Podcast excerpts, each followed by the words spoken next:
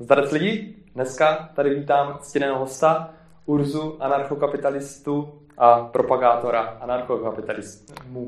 Zdravím a zdravím i všechny diváky. Urzo, mohl bys nám říct hned na začátek, o čem je anarchokapitalismus, jen tak v rychlosti, aby jsme trošku věděli, kdyby náhodou nějaký divák anarchokapitalismus neznal? Anarchokapitalismus je celkem jednoduchá myšlenka, která má poměrně potom zásadní konsekvence. Eh, základ anarchokapitalismu je princip neagrese, úcta k vlastnickým právům a z toho potom plyne, že všechny vztahy by měly být zřízeny obou dobrovolností, což znamená, že by nikdo neměl být nucen eh, mít nějaký vztah nebo transakce s někým, s kým si nepřeje. Do čehož ale anarchokapitalisti na rozdíl od většiny lidí počítají i stát, což znamená, že hmm taková instituce, která ty lidi nutí vlastně do, do transakcí, by, by neměla existovat, respektive měla by fungovat tak, aby nenutila. Uh, dál by se dal uh, princip neagres, uh, dál by se dal anarchokapitalismus popsat jako úplná demonopolizace, což znamená zase, um, jsme zvyklí na to, že lidi monopoly nazývají nějaký třeba velký technologický giganty a podobně a jiní dominantní hráče, ale skutečně monopol je vlastně jenom ten stát, který má jediný, jako všechny ty velké firmy nějakou konkurenci aspoň mají mm. a kdyby dělali něco špatně, tak ta konkurence je okamžitě strčí do kapsy. To občas vidíme, když nějaká i ta velká korporace něco udělá blbě, tak prostě padne. A třeba ten příklad Nokia byl takový docela dobrý. A, ale je jich, je jich víc. A vlastně stát ale tu svoji konkurenci buď licencuje, nebo ji přímo z nějakých odvětví vyřazuje což potom znamená, že poskytuje drahé a nekvalitní služby a celkem nic jim nelze dělat, protože ten člověk nemůže jednak jít konkurence a mhm. nemůže ani provést opt-out. Dalším způsobem, jak bych uh, anarchokapitalismus popsal, je vlastně úplná decentralizace, což znamená, že neznamená to, že by každý člověk si musel všechno řešit a dělat sám, ale znamená to, že uh, řekněme, že prostě člověk se může s ostatníma nějakým způsobem spolupracovat, může s nimi uzavírat dohody, můžou vytvářet i nějaké struktury firmy a podobně, ale zase nikdo by do toho neměl být nucen. A každý může delegovat své práva na jiného, ale nikdo nemůže delegovat cizí práva. Mm. Což znamená, že já můžu delegovat na jiného starosti o moje zdraví, ale ne už o zdraví mého souseda. Já můžu delegovat na jiného, eh, já nevím, třeba vzdělávání mých dětí, ale ne vzdělávání cizích dětí. A poslední způsob, jak anarchokapitalismus popsat, je asi uh, právo na sebeurčení dovedený až na úroveň jednotlivce a nikoli v národu, protože v mezinárodním právu je právo na sebeurčení mm. pro mhm. národ, ale anarchokapitalisti říkají, že není důvod, aby to byl celý národ, že už by to právo na sebeurčení měl mít každý jedinec a princip subsidiarity opět dovedený až do vlastně na jedince, že princip subsidiarity říká, že každý problém by měl být rozhodován na nejnižším eh, na nejnižší úrovni, kde to jde a anarchokapitalisti tvrdí, že to znamená na úrovni jednotlivce. Opět mhm. neznamená to, že by každý jednotlivec měl být schopen se o všechno postarat, ale znamená to, že ti jednotlivci by spolu mohli kooperovat a tvořit tak velký celky, jaký chtějí, ale nikdo by nebyl povinen se účastnit. Jasně. Díky za takový krátký eh, uvedení a pro ty diváky, kteří by náhodou o anarchokapitalismu ještě doteď neslyšeli. A já jenom, eh, abych uvedl ještě pro svoje diváky, proč jsem si tě sem dneska pozval. Já jsem o anarchokapitalismu ještě zhruba tři roky zpátky vůbec nevěděl a dozvěděl jsem se o tom čistě náhodou tím, že jsem koukal na zvědátory a pořádně tam vyskakovalo video s tebou a říkal jsem si nějaký týpek v dredech a e, ještě nějaký anarchokapitalismus, anarchie, co to má být, prostě se na to nebudu dívat. Ale ten YouTube mě to furt doporučoval a doporučoval, až jsem se teda na to jednou podíval. To udělal dobře YouTube. a, a od té doby mě to jako strašně překvapilo. Za prvý tím, že to byl asi první host Urza uh, u zvědátorů, který uh, bych řekl, že je trochu jako vyvedl z míry. Já myslím, že jsem tam byl první host, ne?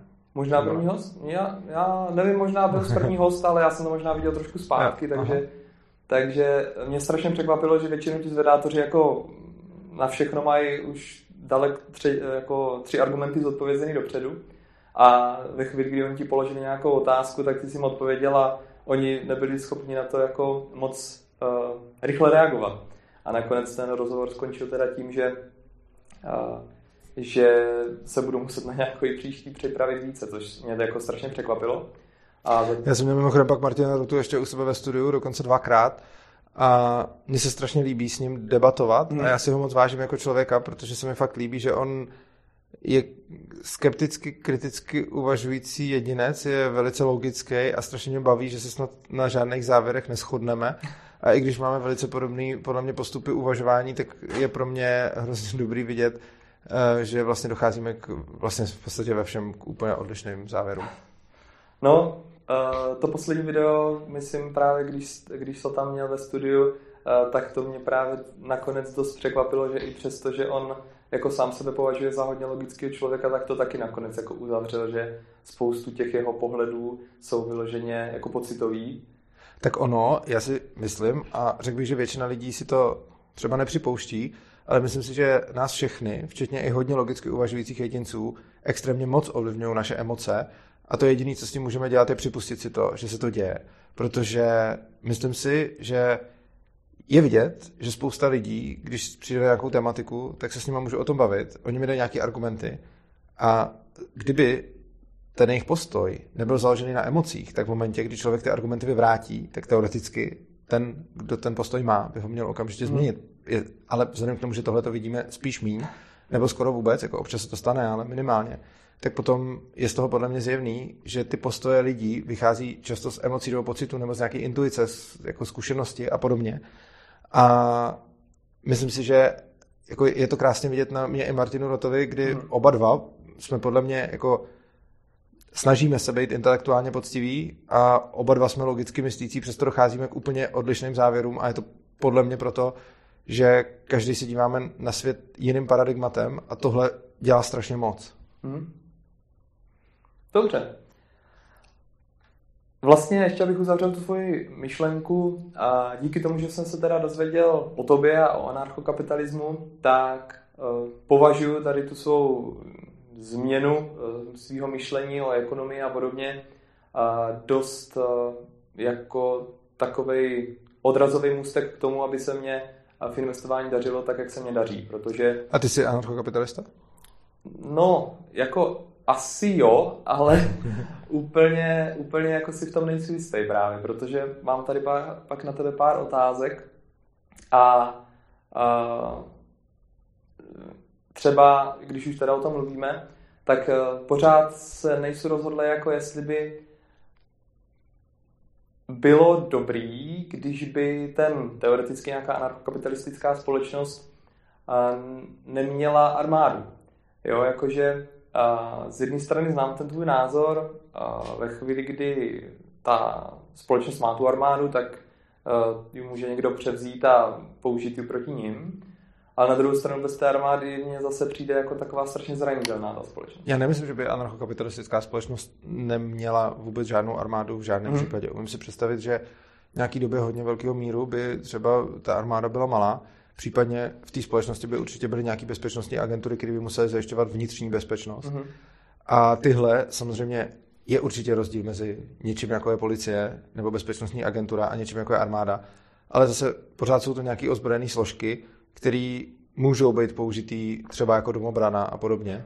Takže jednak je tu možnost, že by existovaly, že by existovaly nějaký právě tyhle ty řekněme, bezpečnostní agentury, které by měly svoje složky, které by fungovaly jako domobrany. Za další není vyloučeno, že by existovala nějaká fakt jako i třeba armáda, hmm. která jediný co tak by musela být placená dobrovolně. Nebo by mohly existovat nějaký eh, soukromí armády, vidíme i jako ze světa, že, že občas prostě, jako oni ty armády jsou státní, takže těch soukromých je spíš míň, ale prostě občas se vyskytují někde soukromí armády, které jsou, které jsou používané a tím pádem, jako myslím si, že je pravda, že státy mají svoje armády a drtivá většina armád na světě je státních, ale nemyslím si, že je to nutně jediná možnost. Čímž neříkám, jestli by anarchokapitalistická společnost měla nebo neměla armádu, eh, mohlo by to vypadat spoustou způsobů, hmm. ale rozhodně bych to jako nevylučoval en blok, že bych jako neřekl, anarchokapitalistická, anarchokapitalistická společnost nemá armádu. Tohle bych takhle asi nevyslovil. Jasně, no. Hm. jako, eh, když se nad tím člověk zamyslí takhle, tak potom moc nedává jako smysl vůbec, aby ten stát nějak existoval a vybíral ty daně, protože uh, teoreticky ta společnost je schopná pozbírat velmi rychle ty peníze na získání nějakých těch, nebo vyzbrojení nějakých těch ozbrojených složek a jinde. Když teda mluvíme o tom, a, o té armádě, tak trošku jsme přeskočili, než jsem to měl naplánovaný, ale to nevadí.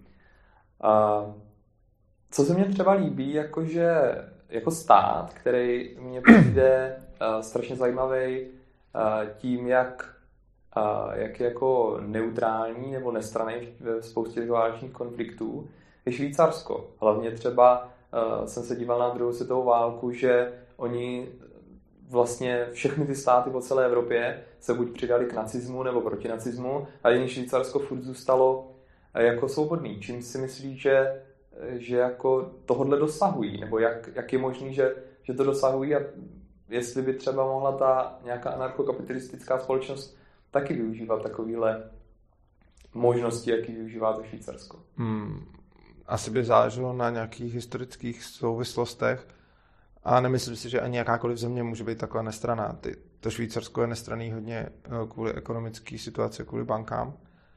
A nemyslím si, že každá země má tuhle možnost, protože bych řekl, že já nevím, kdyby Česká republika ve druhé světové válce řekla, my chceme být nestraný, tak by hmm. stejně uh, se stala součástí Třetí říše.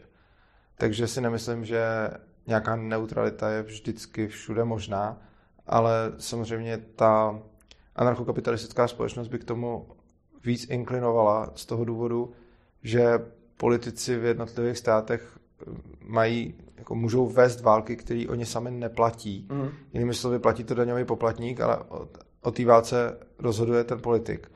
A válka je dost drahá záležitost. A přesně proto, že státy fungují na principu, že platí to někdo jiný, než ten, kdo o tom rozhoduje, a potom do historie se zapisuje ten, kdo rozhoduje, tak je to vedení války za cizí peníze. A proti tomu, kdyby ta státní struktura tam nebyla a byly by tam vlastně soukromé firmy, tak oni by taky teoreticky mohli vést válku, ale neplatilo by jim to někdo jiný. Oni by tu válku museli vést vlastních peněz.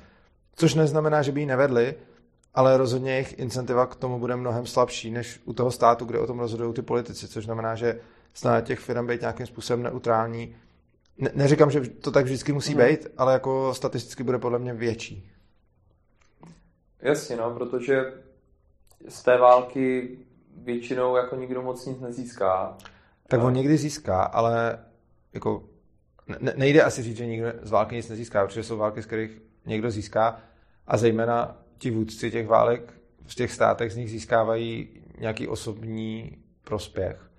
E, často jsou to lidi, kteří jsou nějakým způsobem megalomani nebo se chtějí no, zapsat do historie, nebo mají nějaký jako pohnutky, já nevím, jako Hitler, který měl sen o nějakém národu, Putin, který má sen o nějakým jiném národu a nebo národu v nějakém sovětském svazu. Hmm.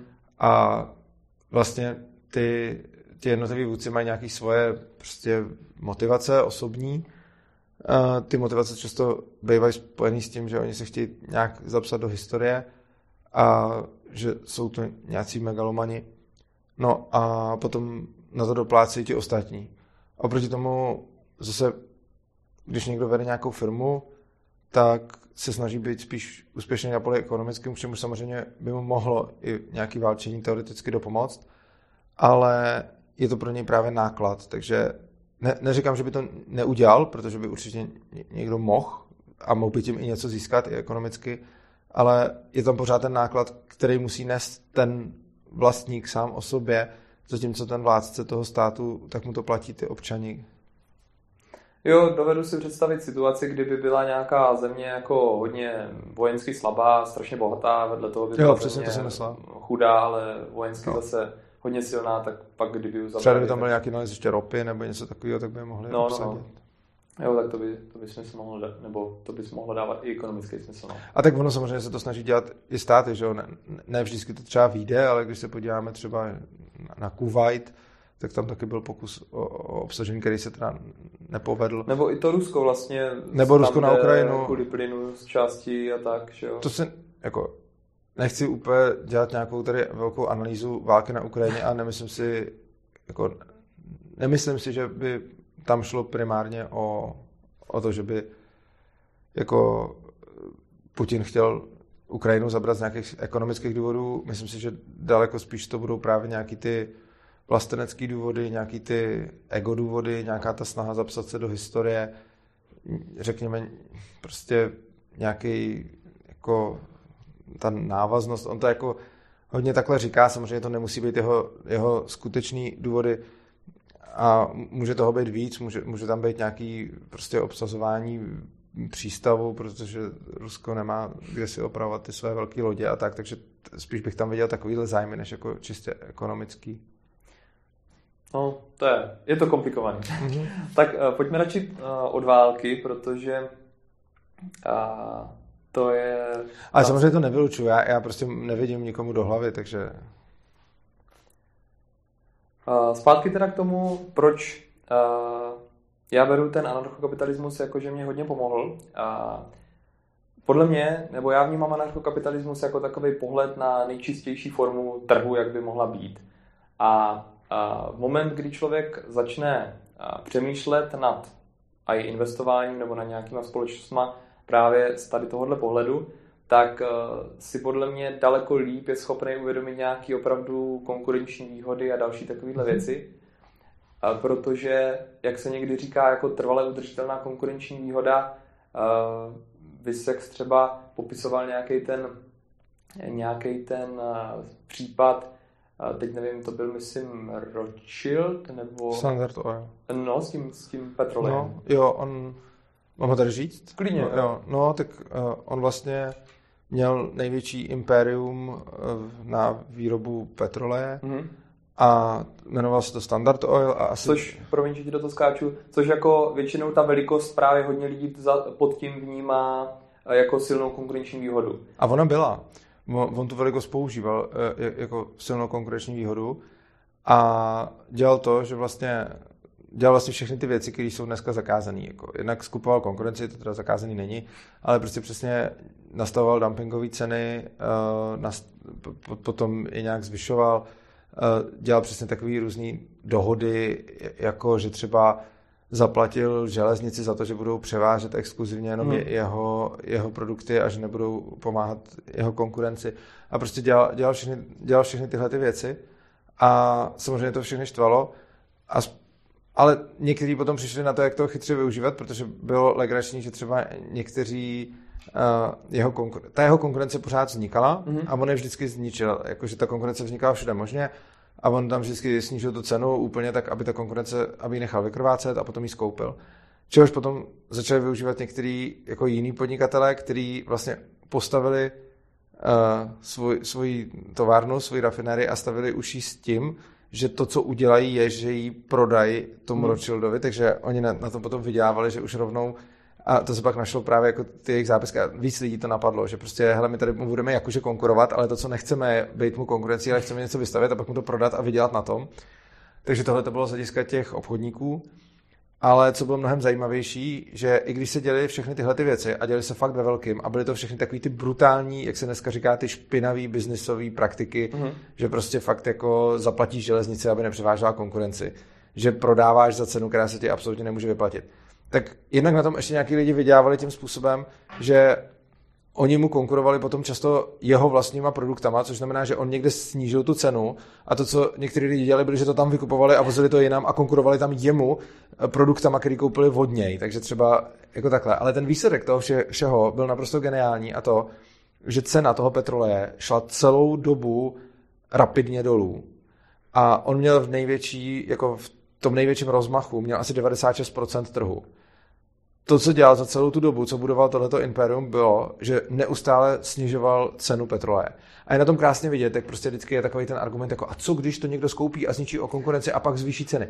Ono se to dělo, on se o to snažil, ale to, co se potom jako dělo reálně bylo, že on někde ničil konkurenci nízkýma cenama, jinde se je pokusil zvednout, ale lidi převáželi ten petrolej z místa na místo. V momentě, kdy to zvýšilo moc všude, tak mu tam ta konkurence začala hmm. růst. Takže prostě tam bylo to extrémně drahý kapitalisti- dravý kapitalistický prostředí. On jako na tom brutálně profitoval a zároveň všichni zákazníci na tom profitovali. A my můžeme jako kolikrát soudit, jako, že to je hrozný, že by se tohle to nemělo dělat a podobně, ale to, co se potom stalo, bylo, že to fakt pomohlo těm lidem a že za těch 20 let, co budoval to impérium, ta cena toho petroleje klesá, já si to teď už jako nepamatuju přesně z hlavy, ale jakože fakt třeba jako několikanásobně. A potom mu to vláda uh, rozdělila, že, že prostě řekli, že používáte nekalé praktiky a že, že to nemůže a že má monopol.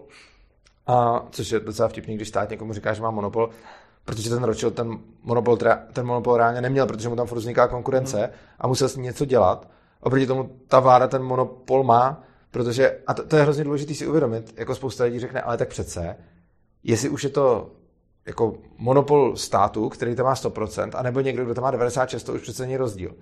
To, jestli někdo má někde 100 nebo 96, není rozdíl. To, co je rozdíl, jestli má těch 96, protože je tak dobrý a válcuje ty ostatní kvalitou služeb a cenama, anebo jestli má těch 100% proto, že má nějakou licenci, kterou mu dal stát, anebo je to přímo stát a má zakázanou konkurenci.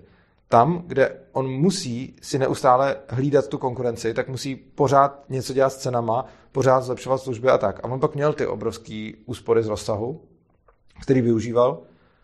A potom, když ho teda rozdělili a kongres rozhodl o tom, že se z těch firm stane, z toho standard oilu stane několik firm, takže je rozřezali, nevím na kolik, to si teď nepamatuju, je to určitě na Wikipedii, hmm. uh, tak potom začaly stoupat ceny petroleje. A přesně to ukazuje, že ten státní zásah udělal to, že zatímco ten kapitalista dělal všechny ty zlé věci, které teoreticky měly poškozovat zákazníky, tak snižoval cenu. A potom přišel ten hodný stát, který pomohl zákazníkům, rozřezal ten velký monopol a ceny šly nahoru. Ceny, Uh, vlastně tady na tomhle příkladu já jsem potom nad ním hodně přemýšlel a já právě uh, tím pádem v podstatě nevidím jako ten, uh, tu monopolní sílu, jako že by to fakt byla nějaká síla. Jo, samozřejmě jsou tam obrovské úspory z rozsahu a takovéhle věci a může využívat nějaký takovýhle dumpingové ceny, ale ve finále jako za mě ty dumpingové ceny ani moc nedávají smysl. Protože ve chvíli, kdy ta obrovská firma má třeba to 90% pokrytí v nějakým tom regionu a vytvoří se tam konkurence a to začne jako uh, mu tam růst, tak ve chvíli, kdy on chce jako snížit ty ceny, aby byly dumpingové a tím tu konkurenci zničil, tak bude prodělávat strašně moc, protože bude muset pro těch 90% zákazníků snížit ty ceny. Zatímco ta konkurence bude prodělávat ve srovnání s ním úplně malinkato, protože, nebo jako ona pro tu firmu to bude jako obrovská ztráta, protože on to prostě zlikviduje. Ale eh, jakože v absolutních hodnotách si myslím, že ten monopol vlastně vydělá, eh, prodělá víc, než ta malinká firma, protože ona takhle třeba na tisíci produktech bude, mít, bude muset snížit ceny, zatímco ten monopol třeba na 100 tisících produktech bude muset snížit Já bych ti tady trochu oponoval. Eh, jednak bych oponoval, v, nebo to ani není asi oponování to první, je to spíš, já bych to spíš, na, já dělám velký rozdíl, ne, neříkám, že to tak máš dělat taky, ale já dělám velký rozdíl mezi tím, když je něco monopol a když je něco dominantní jo, hráč. Jo. Monopol, protože podle mě ten rozdíl je obrovský a nazývat to obojí jedním slovem je možný a většinou se to tak děje, ale mně to přijde zavádějící, protože monopol je podle mě fakt ten, který má 100% trhu a nemá ani potenciální konkurenci, respektive prostě stát dává licence, nebo je to přímo stát v, v tom odvětví. Samozřejmě by to teoreticky nemusel být stát, mohl by to být mafie nebo, nebo tak, ale prostě je to, že ta konkurence je vytlačovaná z trhu e, jako násilím, že prostě nesmí a když jo, tak bude fyzicky zlikvidovaná. Mm. Oproti tomu, když to není vytlačovaný takhle násilně, ale je to vytlačovaný ve smyslu jako ekonomickýma způsobama, tak tam se typicky děje to, že pořád probíhá ten konkurenční boj, byť v něm má někdo obrovskou výhodu.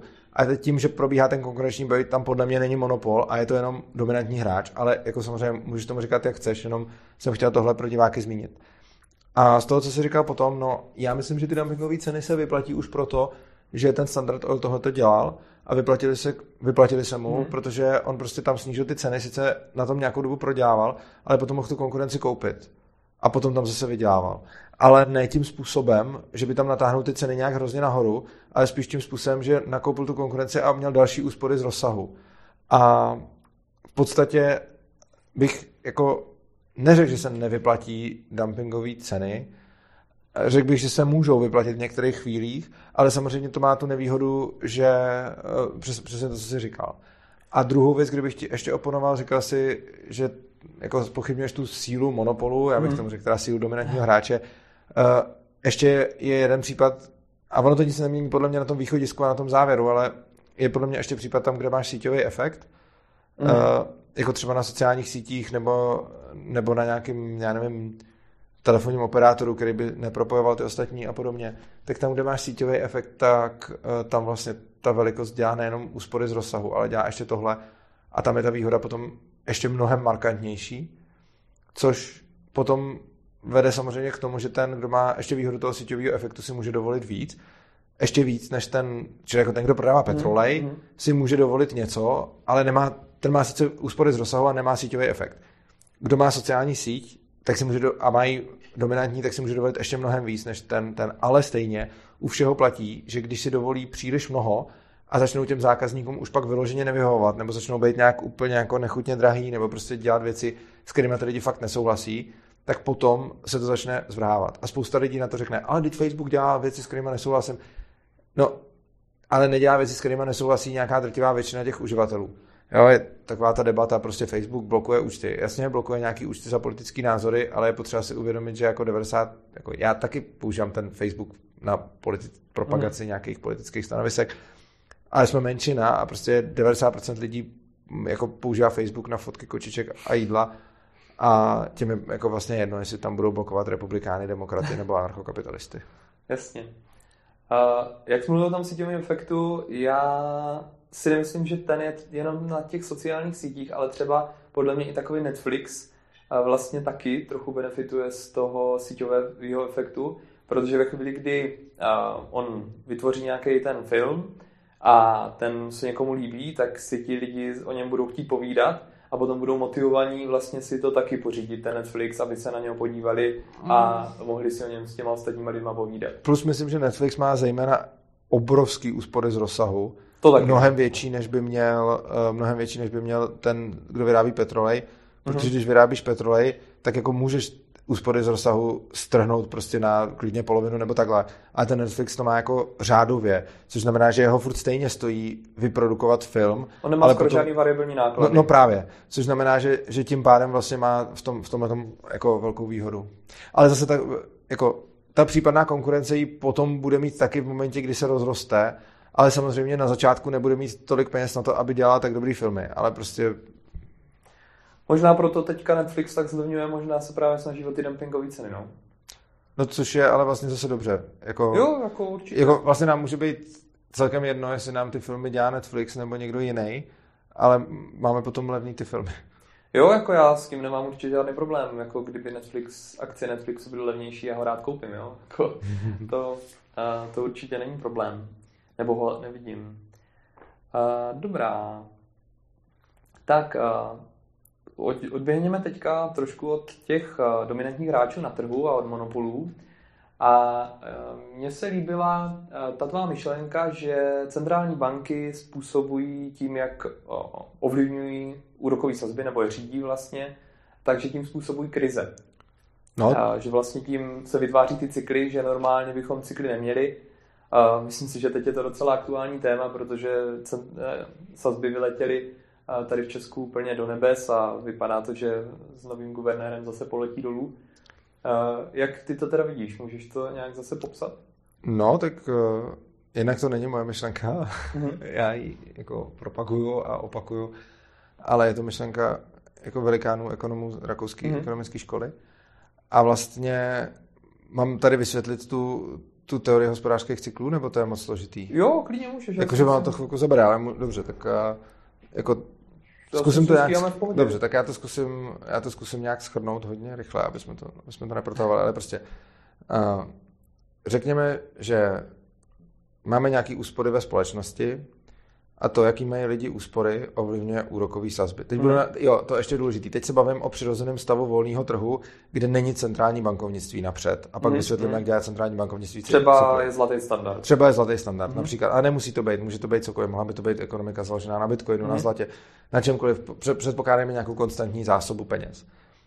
Když mají lidi hodně úspor, tak klesají úrokové sazby. Mm. To je prostě proto, že uh, úrokové sazby podléhají jako všechno nabídce a poptávce, takže čím víc mi leží peněz někde doma, nebo zlata, nebo prostě bitcoinu, nebo če- čehokoliv, tak tím víc jsem ochotný je půjčovat. Eh, když jsem ochotný je půjčovat, tak soutěžím s ostatníma uh, věřitelema a tím pádem snižujeme úroky. Mm-hmm. Naopak, čím méně úspor ve společnosti, tak tím ty úroky stoupají.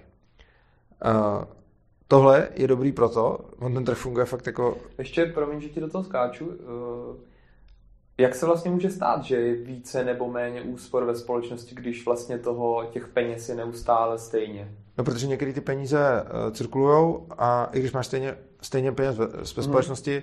tak můžou se různým, uh, různě rychle pohybovat. Vlastně je to té rychlosti obratu těch peněz. No, ale jako některé ty peníze obíhají a některé hmm. nemusí obíhat, takže prostě ty můžeš mít něco uložený na účtu nebo, nebo na nějaký adrese bitcoinový, nebo to můžeš mít zašitý pod polštářem, prostě máš nějaký peníze, které jsou tvoje úspory a nikam je nedáváš. Jo, a nebo můžeš investovat, držím, že je držíš. A ani nepůjčuju. Jo, ano. Jo, jo. A, a, nebo je nebo je třeba někam investuješ. A teď jako v momentě, kdy je jako hodně úspor, tak to klesají úrokové sazby. Mm-hmm.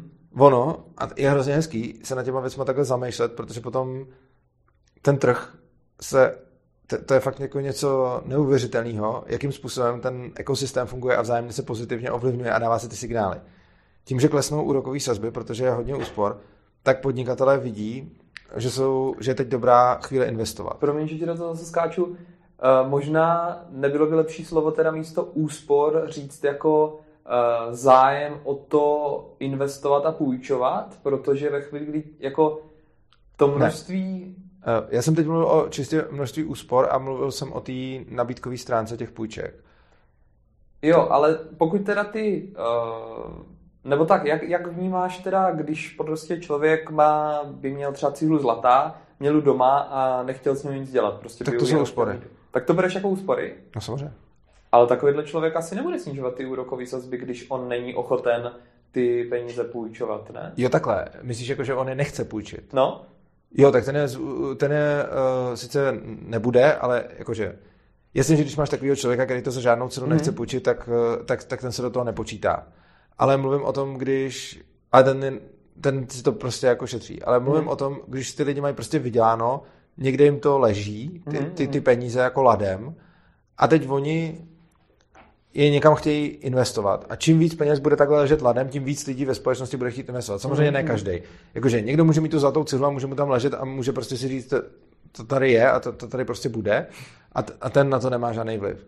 Ale čím víc lidí bude mít někde doma, prostě ukrytý nějaký zlato, nebo bude mít někde bitcoin mu ležet na účtu nebo něco, tak už třeba si řekne, hele, tak já už mám jako dost bitcoinů, takže mám našetřeno na důchod mm-hmm. a teď mám jako další a tak ty už třeba budu, chtít, nebo i ten, co má tu celou zlata, tak si třeba řekne, dobře, tak já to tam mám pro děti, mám to na svůj důchod, ale potom už si třeba řekne, dobře, tak když mám ještě víc, tak něco z toho, něco z toho napůjču. Ale hlavně čím víc lidí bude mít nějaký ty, to zlato, tak prostě jasně, pár z nich to ne, nepůjčí, ale čím víc těch úspor bude, ve společnosti, tak tím větší bude ochota půjčovat a tím pádem budou klesovat, klesat ty úroky. Byť samozřejmě to neznamená, že každý jeden jedinec to musí dělat, ale statisticky to takhle budou dělat. Tohle nižší úroková sazba dává podnikatelům signál, aby mo- že můžou líp investovat. Mm-hmm. Protože mají nižší úroky, což Jasně. znamená, že jim stačí mít menší zisk na to, aby to pak mohli splácet. Takže když máš prostě 2% úrok a můžeš si půjčit za 2% a máš biznis, který ti bude předpokládaně vynášet 4, tak je to dobrý udělat. Když máš úrokovou sazbu 5% a myslíš, že tvůj biznis bude vynášet 4, tak to prostě neuděláš. No. Čím nižší je úroková sazba, tím víc podnikatelů může za, zahájit svůj biznis. Oni samozřejmě zase nevědí, každý z nich, kolik procent mu to bude vynášet, ale mají nějaký business plán a nějak si myslí, že jim to bude vynášet. A čím je nižší ta úroková sazba, tím víc z nich to bude ochotno zkusit. Mm-hmm. Protože když máš strašně vysoké úroky, tak nechceš rozjíždět podnikání. Když máš nízký, tak ho rozjíždět chceš. Což do sebe krásně zapadne, protože čím více úspor, tím víc podnikatelů začne startovat svoje nějaké firmy, nějaké startupy, tím pádem začnou produkovat nějaké věci, nějaký zboží a budou chtít zákazníky. Ale ty lidi mají hodně úspor, takže si to hezky do sebe sedne. Že oni mají najednou pro ně poskytují nějaké služby, mají nějaké zboží, prostě najednou produkují statky a ty lidi mají úspory, takže oni mm. kupují a tím pádem si to do sebe hezky sedne a, a funguje to pěkně. To, co se potom začne dít, je, že ty podnikatelé to budou furt dál investovat, ty lidi budou přicházet o ty úspory, protože si od nich budou kupovat ty věci, mm. tím budou klesat úspory a budou růst úrokové sazby a to zase dá další podnikatelům jako signál, hele, už jako se tady hodně podniká, lidi už si to kupují, ale nemají teď už doma jako naskládaný všude zlato a už třeba chtějí taky šetřit, Takže, hele, zase brzděte a nemusíte tolik podnikat. A prostě to jsem řekl jako zjednodušeně celý, ale prostě tohle funguje na obě strany a ten trh udržuje tímhle tím způsobem rovnováhu. Že vlastně, když lidi mají hodně úspor, tak pro podnikatele je výhodný investovat a když lidi mají málo úspor, tak pro podnikatele se nevyplatí investovat. To je dobrý a je to super a funguje to tak, dokud nepřijde Česká národní, nebo jak, Národní banka, já jsem řekl Česká, ale samozřejmě myslím prostě obecně centrální bankovnictví. Tam jde o to, že to je frakční bankovnictví. Mm-hmm. A frakční, frakční bankovnictví má tu vlastnost, že umí vytvářet peníze tím, že je půjčuje. Ona to nedělá přímo ta centrální banka, ale řekněme, že prostě stát dává nějaký rámec a nějaký licence komerčním bankám a centrální banka uh, vlastně má nástroje. Na základě těch úrokových sazeb. Na základě těch úrokových sazeb a, sazeb a tak dále, tak ovlivňuje, jak moc komerční banky budou půjčovat, respektive ovlivňuje za jakých podmínek a to ovlivňuje, jak moc, jak moc budou půjčovat. Takže najednou se, a děje se to, že potom přišli Keynesiánci jako s geniálním nápadem, hele, budeme lejt peníze do ekonomiky a ono se stane to, že uh, lidi, že jim dáme ten signál, můžete investovat. A ono to ten signál fakt vyšle. Problém je, že to vyšle signál, můžete investovat, ale ty úspory reálně neexistují. A pak se stane přesně to, co se stává cyklicky od té doby, co tady máme centrální banky. A ono je hrozně hezký, že krom toho, že existuje tato teorie, tak, ale ono to platí empiricky taky, že od doby, co tady máme centrální bankovnictví, tak jsou tyhle ty vlny a ty vždycky, že je ten hospodářský cyklus, že, že máme prostě nějaký, nějaký období toho boomu a pak ta bublina praskne a máme zase recesi a pak máme zase boom a zase recesi. A to je přesně to, že ty uh, centrální banky uměle snižují úrokové sazby, tím, že jsou strašně levné půjčky v komerčních bankách a tím se vytváří nové peníze, čímž dochází k inflaci. A dává se podnikatelům falešný signál, který říká, že lidi mají úspory, tak začněte investovat. Oni začnou investovat, ale lidi ty úspory nemají, takže se potom stane to, že se nějakou dobu strašně investuje a potom to praskne. A jako, pak se to vždycky může analyzovat, jestli to byla dotkom bublina, nebo realitní bublina, nebo jaká teď bude bublina. Prostě vždycky něco, vždycky něco jako praskne a potom je krize. Ale ono je to zapříčnění tím, že neustále vysíláme do ekonomiky falešný signál. Ceny, peníze a prostě celý ten systém úroků, cen, nabídky a poptávky je naprosto geniální komunikační nástroj, kterým spolu můžou komunikovat všichni aktéři na celém trhu a dávat si najevo, co chtějí a co nechtějí, kdy je výhodný a kdy není výhodný začít podnikat. A tohle je skvělý, dokud do toho nikdo nezasahuje.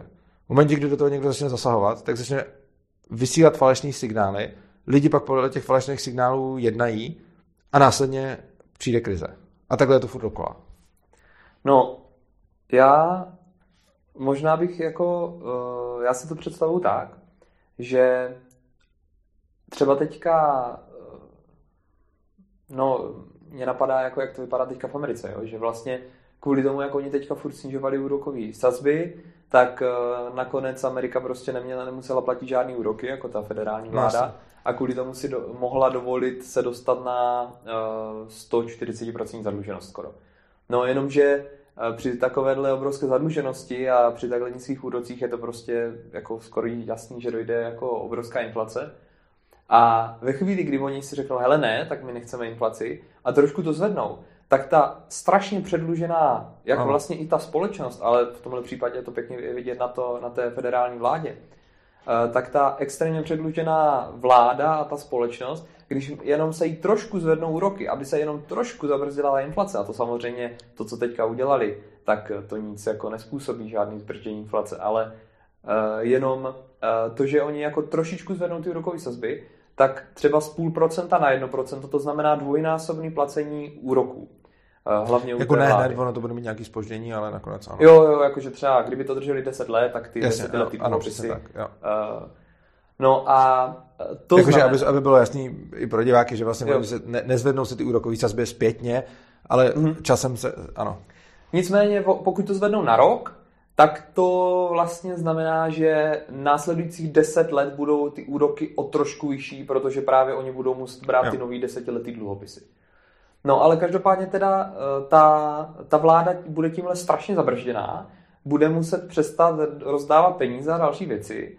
A ti lidi, kteří najednou se jim taky zvednou ty úroky a už sami o sobě budou mít problém se splácením těch dluhů, tak najednou spoustu těch lidí, kteří brali sociální dávky a další věci, tak najednou je nebudou moc brát, uh, bude menší investice do infrastruktury a další věci a všechno se to začne sesypávat tak domeček z karet. Ano. No a to furt jako jsme nevyřešili tu inflaci, jo, to jsme to zvedli jenom o půl procenta, takže pokud třeba oni to uh, 1970 uh, tam brzdili tu inflaci zhruba 12% uh, něco jako dneska, uh, tak zvedli ty úroky o 6% na nějakých 10 let. Jo, takže když dneska ta, uh, ten Fed zvedne úroky o uh, půl procenta, tak to nic jako nevyřeší, jo. Oni by to museli zvednout jako podle no, mě Ono se to hlavně nevyřeší, protože se jako jednak se neustále žije na dluh a oni si bláhově myslí, že to bude fungovat a jednak je to neustálý sociální engineering s tím, že místo toho, aby jsme nechali ekonomiku pracovat tím tempem, kterým pracuje, tak se neustále snažíme to tempo uměle navyšovat. Jenomže prostě ono kouzlením s penězi nenavyšíme reálnou produktivitu. Prostě ty lidi budou furt chodit stejně do práce, ty lidi furt budou mít nějaké potřeby, ty lidi budou furt nějak pracovat a těch věcí, kterých tady máme, tady máme pořád nějaký, samozřejmě ono se to pořád zvětšuje, to, to ne, to o tom vůbec jako nepolemizuju, nechci jako říct, že bychom tady měli fixní bohatství, to bohatství pořád roste, ale jde o to, že nějaký politik nebo úředník, který má moc nad penězi, nemůže tím, že vydá, vydá zákon, vytvořit bohatství. Prostě bohatství se nevytvoří zákonem, bohatství se nevytvoří dluhem, bohatství se vytvoří produktivitou a neustále se tvoří. A pokud si někdo myslí, že dokáže udělat takový zákon a nastavit jako peníze tak, že bude tvořit hodnotu z ničeho, tak se plete. A je to něco jako, já nevím, nemám no, nemám rád ty přirovnání přírodních věd k tomu, ale to je něco jako zákon zachování energie, že prostě ho jako neobejdem. A tohle to je podobný, protože prostě tím, že budeme vysílat nějaký signály do ekonomiky, jasně, na chvíli se někde něco přehřeje, ale potom to pone, budou důsledky, on nás to nakonec dožene. No nejhorší je, že ty důsledky nemusí být jenom v tom, že například eh, ti lidi zase schudnou o to, jak rychle, jako rychleji zbohatli, ale potom nějaký to rapidní zvýšení těch sazeb a rapidní bržení té inflace a další věci může způsobit válku a další takovéhle věci. No. Takže to je jako za mě úplně největší problém, jako který mám s, s tady s tím centrálním řízením. Dobrá. Uh, myslíš si, že teda nás čeká hyperinflace na, na vlastně všech měnách, se dá říct. Chtěl jsem říct korunách, ale myslím, že ta koruna má na to našláplý asi nejmíň, uh, hmm. spíš na dolaru a, a No koruna to má teď docela našlápnuto. Um, tyjo, to je hrozně těžká otázka. Jde o to, že uh, před nějakou dobou, když byl covid hmm. a dělali se vtípky jako Money Printers Gober, eh, takový ty libertariánský, tak jsem na to viděl a to, to mě úplně překvapovalo. Přednášky od nějakých ekonomů, libertariánských hmm. ekonomů, myslím, že Dominika Stroukala jsem někde viděl mluvit a říká, jako, že ta, takhle to, to není, že, to, že, že si z toho prostě dělají legraci a že ty money printers nejdou br a že to, že jako to, a já jsem ale říkal, jako už vlastně, já nevím, asi dva roky nebo takhle jsem zrovna radil svoji nejlepší kamarádce, jak se s penězma, já jsem říkal, ten, ta inflace přijde a, a nebude malá a ona přišla už před, to, před tou Ukrajinou a nebyla malá už ani před tou Ukrajinou a teď je, teď je ještě větší. 14 a, no. No, ale už před tou Ukrajinou byla asi 9,5. Hmm. Myslím, že v lednu byla necelých 10, myslím, že v jo, lednu byla 9,9, no. Jak... Nebo 99, nebo prostě vím, že v lednu to bylo skoro 10, nevím, jestli 99 nebo 9,5, ale bylo to těsně po 10, což je prostě obrovská inflace. Uh, a teď, jako, to já jsem velký odpůrce centrálního bankovnictví, jsem odpůrce frakčního bankovnictví, ale zejména jsem odpůrce toho, když je to nedobrovolný, což znamená ten největší problém mám s tím, že stát nutí ty peníze lidem. Což znamená, v momentě, kdyby tady byly svobodné peníze a každý by si mohl vybrat, jaký peníze chce používat, tak jsem OK s tím, že někdo dělá jako nekrytý peníze, jenže on by ty nekrytý peníze nikdo nechtěl. Což znamená, že na svobodném trhu peněz v podstatě nekrytý peníze projdou pouze jako podvod. Nebo nekrytý. Jako, řekl jsem to moc, moc jako tvrdě, protože třeba bitcoiny jsou taky nekrytý, ale mají tu omezenou, mm-hmm. mají ten omezený počet. To krytí vlastně zajišťuje ten omezený počet. Takže to, co my potřebujeme od peněz je, aby měli nějaký omezený počet, aby zachovávali tu vzácnost, což čehož se dá docílit buď krytím nebo nějak algoritmicky a tak dále. No, no, a, no, první, no a teď prostě mm, jsem velký odpůrce centrálního bankovnictví, ale to, co doteď dělala, jako když už bych musel přijmout, že máme Českou národní banku a že tady máme centrální bankovnictví a že česká koruna je prostě nesvobodný státem vynucovaný platidlo, tak to, co s tím dělala ta Česká národní banka, je podle mě dobře a myslím si, že ty úroky možná ještě zvedala příliš pomalu.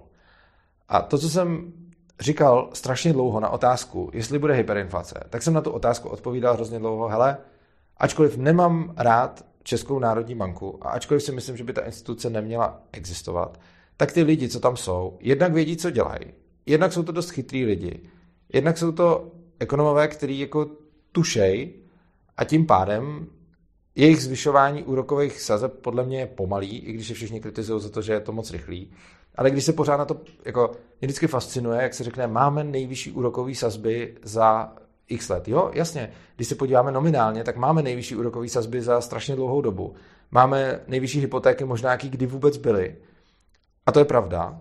Na druhou stranu, když se podíváme na reální úrokový sazby, tak ty jsou záporný. Protože ta inflace je pořád dvojnásobná, víc než dvojnásobná, než jsou ty úroky. Úroky jsou teď, myslím, 5,75 je úroková sazba a inflace je asi 14. Takže to znamená, že pořád jako si můžou lidi, jako pořád ty půjčky mají teda negativní reálnou úrokovou míru. No. Jedna věc je nominální, druhá věc je reálná, ale prostě my teda se budeme bavit o tom, že tady máme nejvyšší nominální úrokovou sazbu, ale ignorujeme, že ty půjčky jsou reálně se záporným úrokem s tím, jaká je inflace. A podle mě ta úroková sazba měla být ještě větší, ale říkal jsem si, když jsem viděl, jak na to reaguje Česká národní banka, tak jsem si říkal, dobrý, přesně jak jsem říkal, vědějí, co dělají. Na druhou stranu Zeman do toho hodil vidle. A nevím, už teď nedokážu říct, jestli v České národní bance budou i nadále pořád vědět, co dělají. Jo, jako Aleš Michl myslíš. Ano. A teď jako, já doufám, že budou a pokud Česká národní banka bude i nadále zvedat ty úroky a já myslím, že by měla ještě trochu zrychlit, ale dobře, to, co dělá, není úplně blbě. Já bych to dělal rychlejc, ale OK. Pokud v tom budou pokračovat, tak si myslím, že nebude hyperinflace. Uh, pokud se stane teď, a já nevím, jestli se to stane nebo nestane, že by ty úroky třeba ne, ne, nezvyšovaly už, nebo že by je dokonce ještě snížily, tak to je podle mě průser. Neříkám, že to automaticky znamená hyperinflaci, ale může jim to ujet. A jak jsem doteď si říkal, jako hoši vědějí, co dělají, byť je nemám rád a nesouhlasím s nima, tak teď už si ani nejsem jistý, jestli vědějí, co dělají. Takže teď už na tu otázku nedokážu takhle moc dobře odpovědět. Prostě ta Česká národní banka té hyperinflaci je schopna zabránit, pokud bude dostatečně zvýšovat úrokové sazby, ale otázka je, jestli to bude dělat. No, to je velká otázka, no. To si tady nevyřešíme a nedokážeme na to zodpovědět. Ale co mě jako si říkám, že my v Česku podle mě máme jako ještě aspoň možnost to zvyšovat, protože jako v Česku, když se budou hodně zvyšovat úrokové sazby, tak prostě možná pokrachují nějaký podniky, možná pokrachují nějaké domácnosti, ale eh, pořád to jako se tady nějak zvládne. Podle mě největší problém by byl, kdyby krachla vláda, protože pokud by krachla vláda, tak to může způsobit nějaký převrat systému, války a další takové věci. A co myslíš pojmem krachla vláda, jako kdyby zkrachoval stát? Kdyby zkrachoval stát, no. Já si myslím, že to tady ještě nehrozí. Jako... No v Česku ne právě. Jo, no. Ale eh, co si říkám jako Evropa a Amerika, kde Evropa má průměrnou zadluženost asi 100% HDP, eh, s tím, že tam jsou státy se skoro 200% HDP a Amerika, která má tady 135-140 HDP, tak tam, kdyby jako chtěli inflaci zabrzdit, což podle mě ona tam taky dojde a bude taky jako 10 až 20 tak oni to nebudou moc zvednout. Nebo já si to nedovedu představit, jako jak by to fungovalo. Ale spousta zejména libertariánů vždycky říká, jako teď už to musí padnout a ty zastánce rakouské ekonomiky a tohle nemůže do nekonečna. No, ono to nemůže do nekonečna, ale Uh, v tom mají pravdu, že, nebo může to do nekonečna blbě. Jako, může se to furt takhle pitlíkovat a bude to mít neustále asi zhoršující se nějaký projevy, ale ono se to dá potom začít pitlíkovat trošku jinak, takže to může ještě vydržet jako extrémně dlouho. To, jak všichni libertáni říkají, teď už to padne, tak to slyším už 20 let čtu o tom, že teď už to musí padnout a už předtím určitě psali o tom, že teď už to musí, vlastně psali, já jsem to čet, jako, nečet jsem to já, ale čet jsem zpětně to, jak psali, že to musí padnout. A upřímně si myslím, že to ještě jde pitlíkovat hodně dlouho a nemyslím si, že je to jako na krach třeba Spojených států. Já si nemyslím, že to půjde oni jako můžou, za rok nebo za pět. Jo? Oni můžou, jako, oni můžou být donuceni uh, prostě přestat, jako, můžou být donuceni přestat vyplácet důchody. Uh, to je tak něco, Amerika čem... nevyplácí důchody. Jo, jako já myslím obecně, jakože, hmm. já, já, jsem teď mluvil o, jakože, každý má, jako Amerika má zase strašně moc jiných sociálních dávek, ale hmm. můžou, prostě můžou být ty státy donucený, jako zejména ty evropský, a no. tom to dělají, uh, přestat vyplácet důchody, jako ne, že by je úplně snížili na nulu, ale že budou směšně nízký, což podle mě bude něco, k čemu většina těch vlád sáhne z důvodu, že uh, za prvé důchodci neudělají jako ozbrojenou revoluci. Uh, za druhé, jako jsou to nějaký voliči, kteří můžou chtít, ale oni můžou potom cílovat na jiný voliče. A za třetí hlavně, ty důchodové systémy jsou, to, jsou ta nejdražší složka v rozpočtech většiny evropských třeba států. v Česku je to myslím na polovinu, ne? V Česku já teď upřímně nevím, ale je to něco kolem poloviny a nevím, nevím, přesně, nevím přesně to číslo. Tak, taky nevím, ale zdá se mi, že to je něco nad polovinu. No, jo, jako si, může to být, no. Takže, takže ono, to je potom, no. ono to jde potom, jakoby, když ten stát bude potřebovat peníze, tak, tak vždycky může něco, něco zahodit. Eh, v Americe teoreticky můžou zase eh, přestat trvat tolik peněz do třeba armády nebo i do zdravotnictví, protože zase Amerika má strašně drahý zdravotnictví, protože v podstatě zkoumá léky celému světu, hmm. takže tam je ten výzkum, který se pak přebírá jako celosvětově. Eh, mají tam hodně výdajů na armádu, které jsou taky omezitelné. Mm, tady se dají omezit, jak jsem říkal, ty důchody a podobně. A jako nebude to hezký, ale myslím si, že pokud ty, pokud u té vlády nebude někdo, kdo je vyloženě hloupej, a ačkoliv já jsem anarchista a na politiky nemám zase tak jako dobrý názory, tak si myslím, že úplně hloupý většinou nebejvaj. A když bejvaj, tak mají nějaký poradce, který aspoň tušej. A myslím si, že to není na krach. A když se podíváme na to, jak vypadaly státy, než krachly, nějaká Argentina, hmm. tak, tak, tak to bylo mnohem horší. Což znamená, že když se podíváme na to, v jakých situacích státy krachujou, a hlavně v jakých ještě nekrachují, prostě celý Rusko ještě pořád nekrachuje, to Řecko taky prostě hmm. to nějak upitlíkovali, i když jim to zaplatili Němci. Ale jako myslím si, že nějakým způsobem jako to půjde a myslím si, že to bude trvat ještě hodně dlouho, než by se něco stalo. Já jenom kouknu, jestli se kamera nahrává. Jo, dobrý, nahrává to v pohodě. No, já třeba teďka jsem počítal, že ta Amerika, jak právě to vyřešila tenkrát těch 1970, tak to museli zvednout zhruba o 6% a tu zhruba podobnou inflaci, jako máme dneska, teda eh, tím zabrzdili. Ale znamenalo to, že eh, jako jim to i v té době, kdy měli asi 35% zadluženost, fakt hodně jako zvýšilo výdaje toho government no. nebo federal government rozpočtu, federální vlády rozpočtu. A a kdyby dneska to udělali a taky to zvedli o těch 6%, eh, tak jsem počítal, že by jim to zvedlo uh, výdaje, myslím, o 50%, nebo tak nějak. Jo, což je úplně jako nepředstavitelný. Na druhou stranu, jako oni se můžou zadlužit daleko víc, můžou, jak říkáš, uh, strouhnout zdravotnictví, strouhnout armádní výdaje a takový, jako jo, no, můžou... můžou a Spojeným státům budou lidi půjčovat, jakože to je ještě, ještě vláda, která má možná největší důvěru na světě, hmm? takže, nebo ne asi největší, ale jednu z největších, takže těm lidi půjčovat budou a myslím, že jako jejich dluhopisy budou pořád jako uznávaný a pochybuju, že by... Je pravda, že i kdyby ty, ten Fed zvýšil ty sazby na 10%, tak oni si nemusí půjčovat od toho Fedu, že?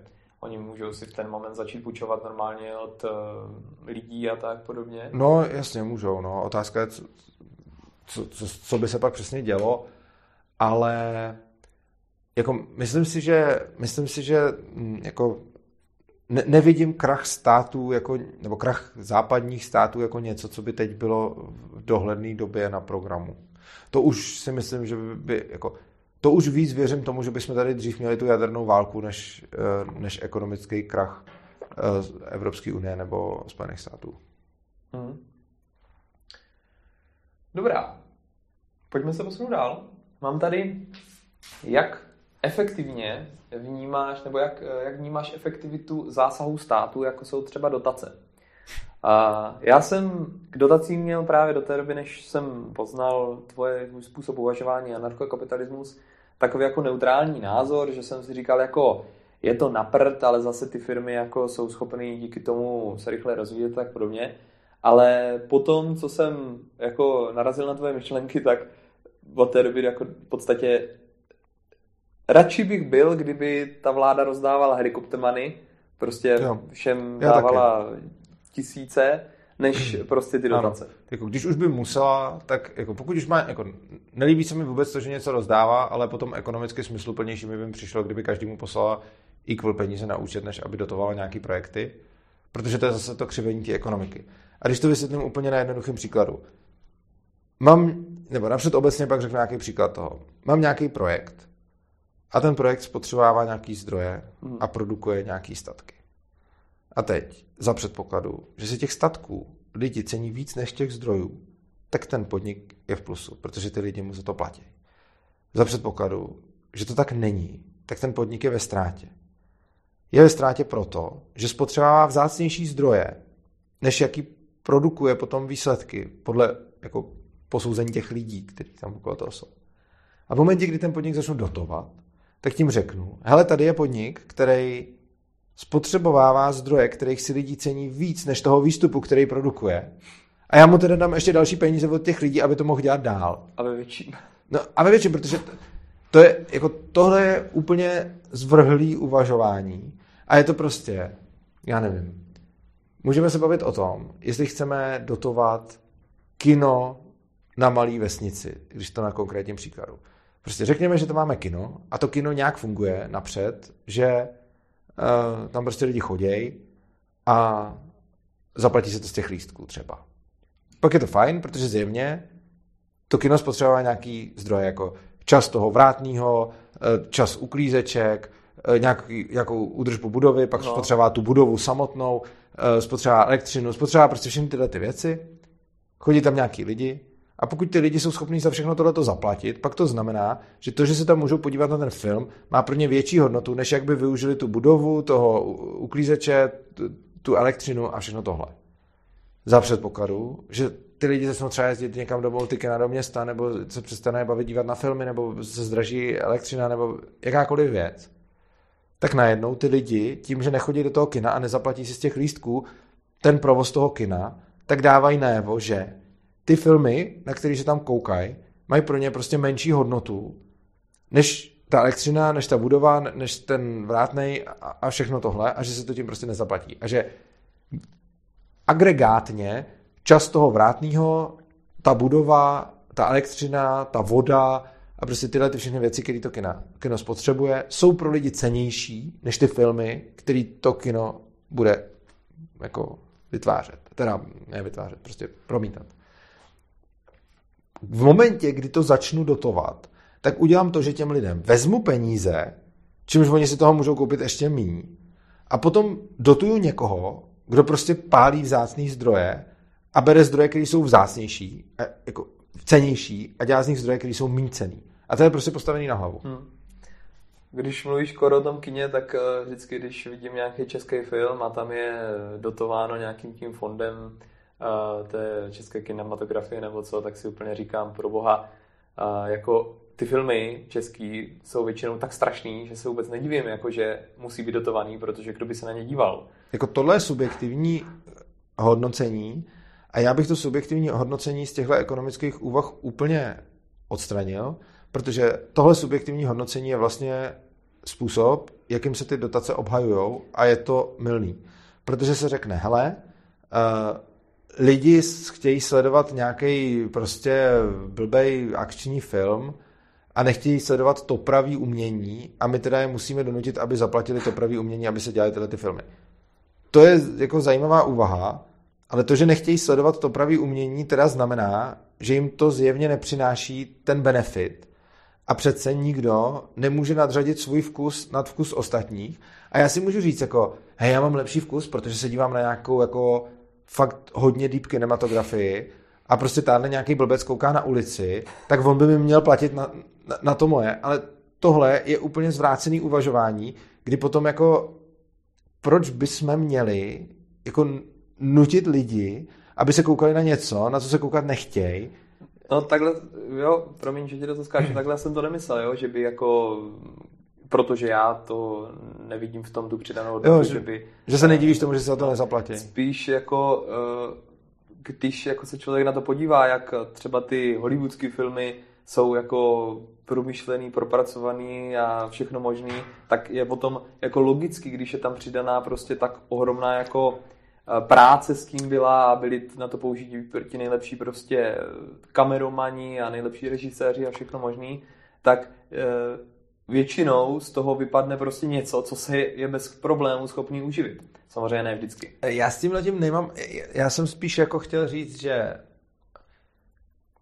máš film, jako, máš filmy, které jsou po vizuální stránce hezký, mají nějakou flow a nepředávají ti moc žádnou myšlenku a je to prostě nějaký relax, na který si každý do kina zajde a prodá se to mnohem líp, než když uděláš nějaký jako hodně promyšlený film s nějakým hlubokým poselstvím, na který se třeba lidi tolik nechtějí dívat, protože na to nemají čas a energii a náladu a všechno.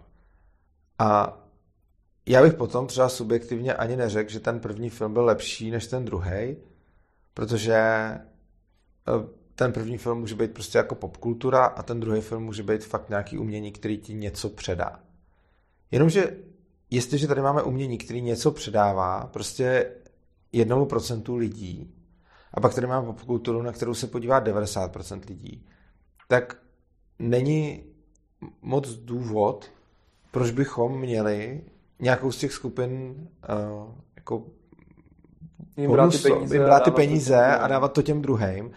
Protože prostě pokud se chtějí dívat, a já jako, já to chápu, že se někdo třeba nechce dívat na, já nevím, Avengers, když jsou pěkný, ale chce se radši dívat na něco fakt s myšlenkou, a, a teď ale těch diváků je tam málo.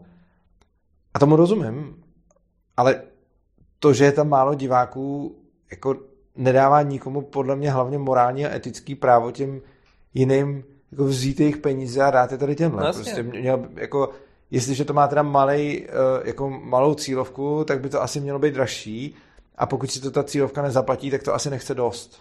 No právě, jo, já jsem to spíš myslel jako v tom smyslu, že pokud jako oni nejsou ochotní, třeba to 1% těch lidí, co by se chtělo dívat na nějaký ten historický film, pokud nejsou ochotní za to pozbírat dost těch peněz, aby si ten kvalitní film zaplatili, tak pak ať se to prostě vykašlou na celou tvorbu filmu a udělají si nějaký uh, prostě nízkonákladový dokument a kouknou se na něho a ať no, jsou spokojení. Ano. Ale nemůžou přeci jako uh, někoho okrást, aby, hele, ty mě zaplatíš tady prostě kinematografii za 5 milionů. To si myslím také. No.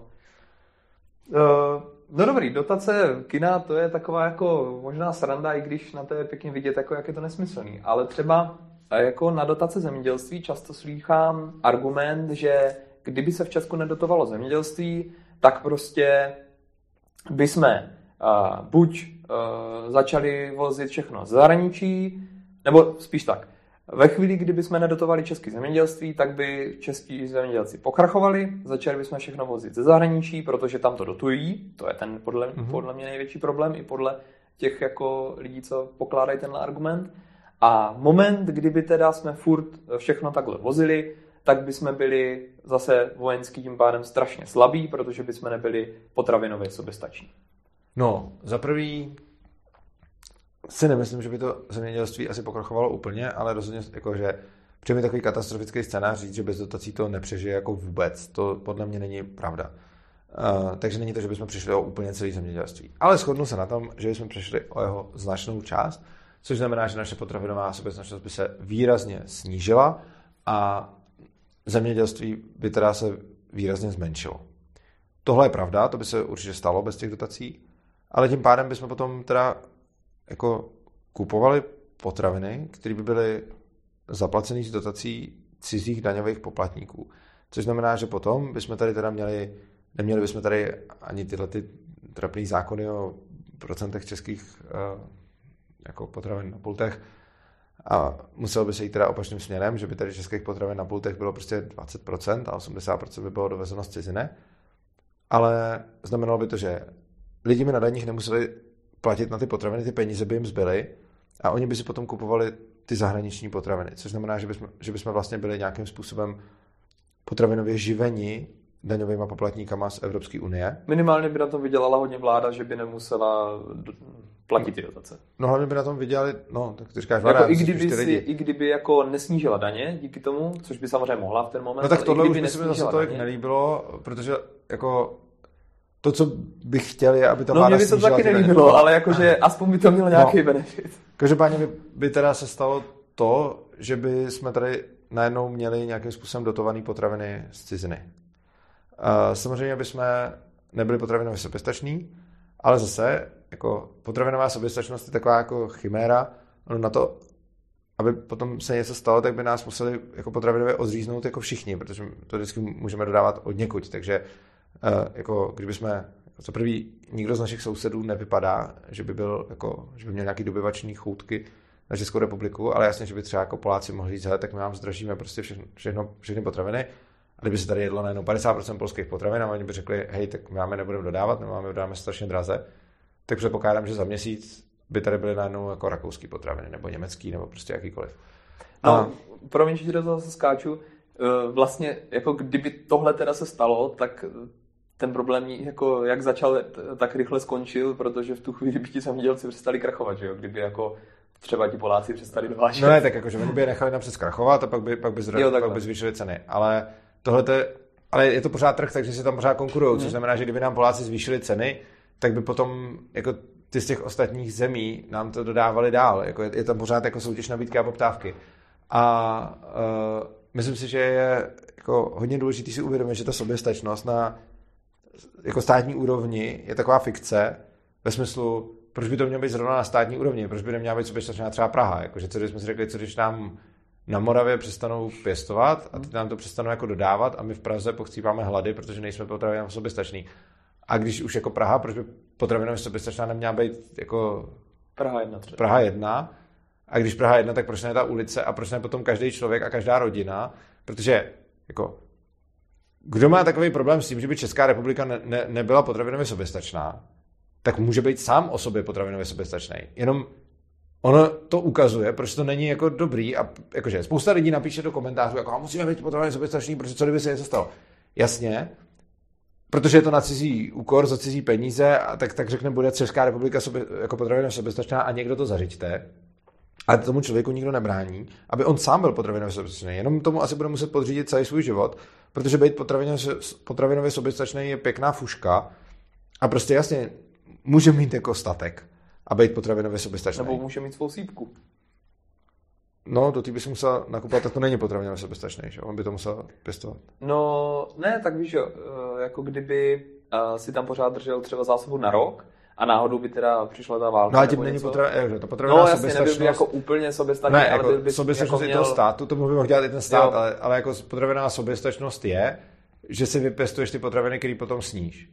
Ale prostě jako to může udělat kdokoliv, být potravinově soběstačný, ale nevyplatí se to ekonomicky, protože sice jako, když potom by se na to všichni vykašlali, nebo přišla válka nebo něco, tak tam máš nějaké jídlo, ale když ta válka není a normálně se obchoduje, tak prostě obětuješ spoustu času, peněz a úsilí do toho, abys tam měl to jídlo a uživil se z toho sám. Ale ono by bylo, ono daleko s nás si vyděláš na to a koupíš si ty potraviny jinde, protože máš nějakou komparativní výhodu někde A ono úplně stejně je to s tím státem, jenom je to ve větší škále, takže to ty lidi tak, tak dobře nevidějí. Ale podobně jako je ekonomicky nevýhodný být potravinově soběstačný sám o sobě, tak je trochu méně ekonomicky nevýhodný být potravinově soběstačný město a trochu méně ekonomicky nevýhodný být potravinově soběstačný stát, ale ono zároveň se ta ekonomická nevýhodnost nikdy nevytratí prostě. Když takhle o tom mluvíš, tak mě napadá, eh, ono ve finále jako ani ta potravinová soběstačnost tady v tomhle smyslu, jako že si všechno vypěstujeme, stejně jako není udržitelná, protože když se třeba teďka podíváme na Ukrajinu, eh, tím, že tam jezdí tanky a podobně, tak se jim prostě zničili pole. No, a taky nejsou schopní, i když je to jako pšeničná velmoc, nejsou schopní jako pěstovat a strašně možná nebudou mít jako pšenice ani sami pro sebe no, jasně. další roky. Takže jako podle mě tak jako když při válka, konfliktu, no jasně, to stejně, stejně není udržitelný. Jako podle mě jediný, jako co by mohla ta vláda teda řešit, že by si dělala fakt nějaký extrémní zásoby trvanlivých potravin třeba na 2-3 roky. A to by podle mě jediný se dalo jako smysluplná potravinová soběstačnost brát, ale... No a tohle to nevylučuje ale... to, že by to by mohla klidně přestat podporovat zemědělce no právě. a dělat si ty... No právě, a může nakupovat prostě může, pšenici na tři roky jo, dopředu. to je pravda. Uh, mít obrovský mrazáky prostě někde, já nevím. Tak mrazáky asi ne, protože to tak dlouho nevydrží, ale, no, ale jako nějaký zásoby. Ně, nějaký prostě potraviny, které by to vydržely, konzervy a tak. A uh, tímhle by se dala... Jako, tímhle si nejsem vůbec jistý, já si myslím, že jako teď mě možná někdo, kdo se kouká a rozumí zemědělství, tak mi možná řekne, že říkám úplný kraviny, protože tomu nerozumím, ale přijde mi, že ty zásoby jdou dělat třeba jako v těch základních věcech, jako třeba v té pšenici nebo v něčem takovém, že máš prostě sípku. Ale myslím si, že jako když už máš konzervu, že to už je hrozně velký, ale možná je to blbost, ale že to je už jako moc velká konzerva na to, že už je to jako zpracovaný a všechno a tím pádem by si tím musel za, za, jako zabrat strašně velký objem. To myslím, že ne. Tak když je máš, možný, že je to blbost. Když máš, jo, jako tam mě přijde, že to... Nějaký tučný maso nebo něco, abys tam měl ty kalorie. No a to maso nemůžeš takhle dlouho uchovávat. Když vařený maso v konzervě. Jo, v konzervě, jo, takhle. Jo, no a to, No jasně, no, ale lidi nebudou chtít jíst ty konzervy, že jo? To by no musel... tak když bude válka, tak jako budou rádi. No to jo, a to by si, ne? no ne, jako to, to by si musel, no jasně, to by si musel furt jako obnovovat, že by si no to musel jo. furt dokupovat. No to jo, to jo. No a, a to už se ekonomicky podle mě nevyplatí. No, ale podle mě by se to furt vyplatilo víc. No ne, ty ty starý než potřebuješ, to, co jsem chtěl říct. Prostě ty, jde o to, že to, to co jsem tím chtěl říct je, lidi nechtějí jíst prostě lunch meat, oni chtějí jo. jíst jako steak. A teď že ten steak ti nevydrží. ty no, no, jo, jo, to jo. jsem tě myslel. Hmm. Jo, to je pravda, no, ale tak aspoň ty sípky, jo, protože stejně ta potravinová soběstačnost, tak jak se o tom mluví, že jako musíme mít ty políčka a na tom si to pěstovat, je stejně nesmysl, protože jak je teď, teď na té Ukrajině v případě nějakého válečního konfliktu, stejně ty pole jako nejsi schopný jako obdělávat, takže uh, podle no, mě je to blbost. Tak jako ono není zase úplně pravda, že jako to je na případě tam toho konfliktu, a jako zase neplatí úplně, že ve válce nejde zemědělství. To, že ukrajinský zemědělství dostalo ránu, neznamená, že to takhle platí obecně, protože taky Ukrajina válčí s Ruskem. Tak kdyby nás napadli Rakušáci... tak Česká republika by na tom byla stejně blbě, protože ta by se stejně neubránila. Ale jako když bychom třeba, když byl Spojený státy válčit, tak by jim pojede zemědělství. Jo, to jo, to je tak obrovský, že i ten střed, kdyby no. něco pěstovali, tak by to uživil ty třeba hranice, kde by se válčilo, no ale Česká republika tím, jak je maličká, no, tak, tak eh, by no. byli schopni z Rakouska střílet až do Polska, no. Nějaký vako, no, no. Dobrá. Uh, takže v Česku je podle mě potravinová soběstačnost úplná blbost. Skončíme dotace a ještě máme chvilku času. Uh, jak moc věříš Bitcoinu? Investuješ i do něčeho jiného, nebo začneme u toho Bitcoinu? Jak, jak moc mu věříš? Věřím mu, no. Jo? Jako nemáš prostě nějakou obavu z toho, že by tam mohla být nějaká chyba jako v tom kódu? Chyba by mohla mít být vždycky, ale jako já Bitcoinu věřím. Ale tak ty vlastně nejsi Bitcoin maximalista, co vím. Ty máš aj nějaký jiný coiny? Jsem i nejsem, respektive takhle. Nejsem Bitcoin maximalista v tom případě, že bych jako říkal pouze Bitcoin a jenom hmm. Bitcoin a nic jiného. Ale rozhodně v Bitcoinu mám jako drtivou většinu jako svých úspor a jako v ostatní kryptoměny takhle. Já už jsem Bitcoin nakupoval někdy dávno, pradávno, já nevím v jakém roce, 2015 možná, nebo 2000, něco takového. A tehdy jsem ho kupoval čistě jako, že jsem si řekl, hele, podpořím nějaký projekt, který hmm. je konkurencí ke státním penězům. Vůbec jsem nečekal, že se to nějak zhodnotí. Prostě jsem měl nějaký prachy a říkal, a podobně jako podporuju tu svobodní školy, tu něco hmm. jiného, tak prostě si říkám, hele, uh, hodím prostě bitcoin, hodím peníze nějaký do bitcoinu, tak jsem prostě měl nějaký peníze navíc, tak jsem je prostě za to koupil bitcoin. A bylo to taky jako, hele, to je libertariánská věc. A můžeš si to koupit kafe. A kupoval jsem si z toho spoustu kafí a hardwareu a kupoval jsem si toho strašně moc věcí, pak jsem si z toho koupil časem mnohem víc věcí, než kolik jsem tam vůbec vložil peněz a pak tam zbylo ještě daleko víc peněz, jako řádově víc, než se tam vložilo, protože se to za tu dobu zhodnotilo asi tak stonásobně. A ale nedělal jsem to proto, abych na tom nějak vydělal. A rozhodně, a to je spíš jako moje osobní nastavení, já jako se snažím žít život tak, abych neměl moc velkou spotřebu, protože si nemyslím, že jako štěstí člověka jako leží někde vně a z toho, mm. že si nakupuje věci. A navíc je pro mě dost důležitý nějaký můj, jako řekněme, duchovní život a ten podle mě eh, přílišný majetek moc zatěžuje, že se musím věnovat tomu majetku. A takže jsem jako začal pak úplně stejně jako Bitcoin podporovat i nějaký další kryptoměny, jako třeba Monero, to je moje oblíbený. Takže něco mám v Moneru. A ty jsi investor, takže ty to máš celý úplně jinak, protože eh, tě tyhle ty věci baví a naplňují, mě nebaví a nenaplňují. Proto to hodluju a hodluju to v kryptu, zejména taky proto, že je to bez nákladový na zprávu. A já bych jako nechtěl být ten, kdo, já nevím, vlastní byty a teď tam řeší prostě, co to má za nájemníky a co, co je tam za bordel a co je tam za problém a podobně. Protože prostě se chci věnovat v životě svý tvorbě a sám sobě a jiným hmm. věcem než zpravování majetku. A pro tohle nastavení jsou pro mě kryptoměny naprosto ideální, protože jsem to prostě naházel do trezoru, tam to je.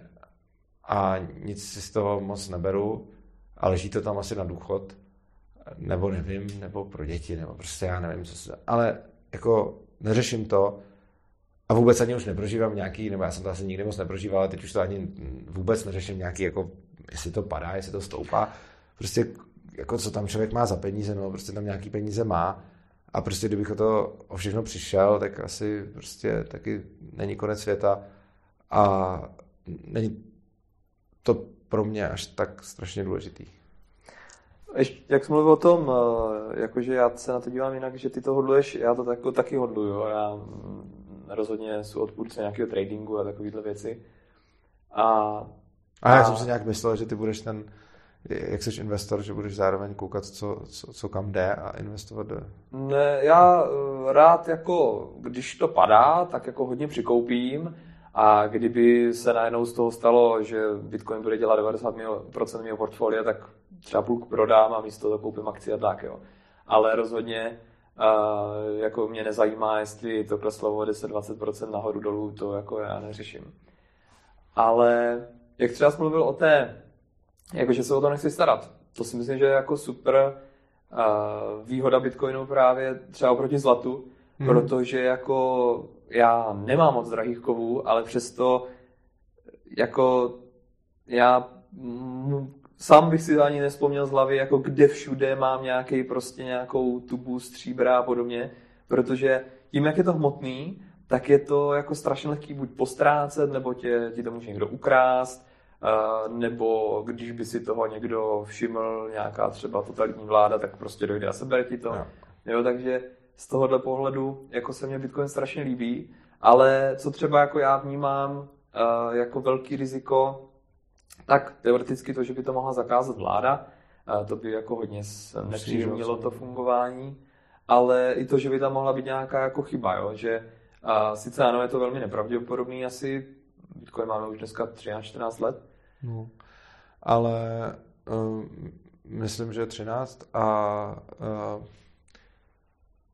jako je nepravděpodobný, že tam bude chyba, zejména proto, že všichni ty lidi už by tu chybu podle mě našli.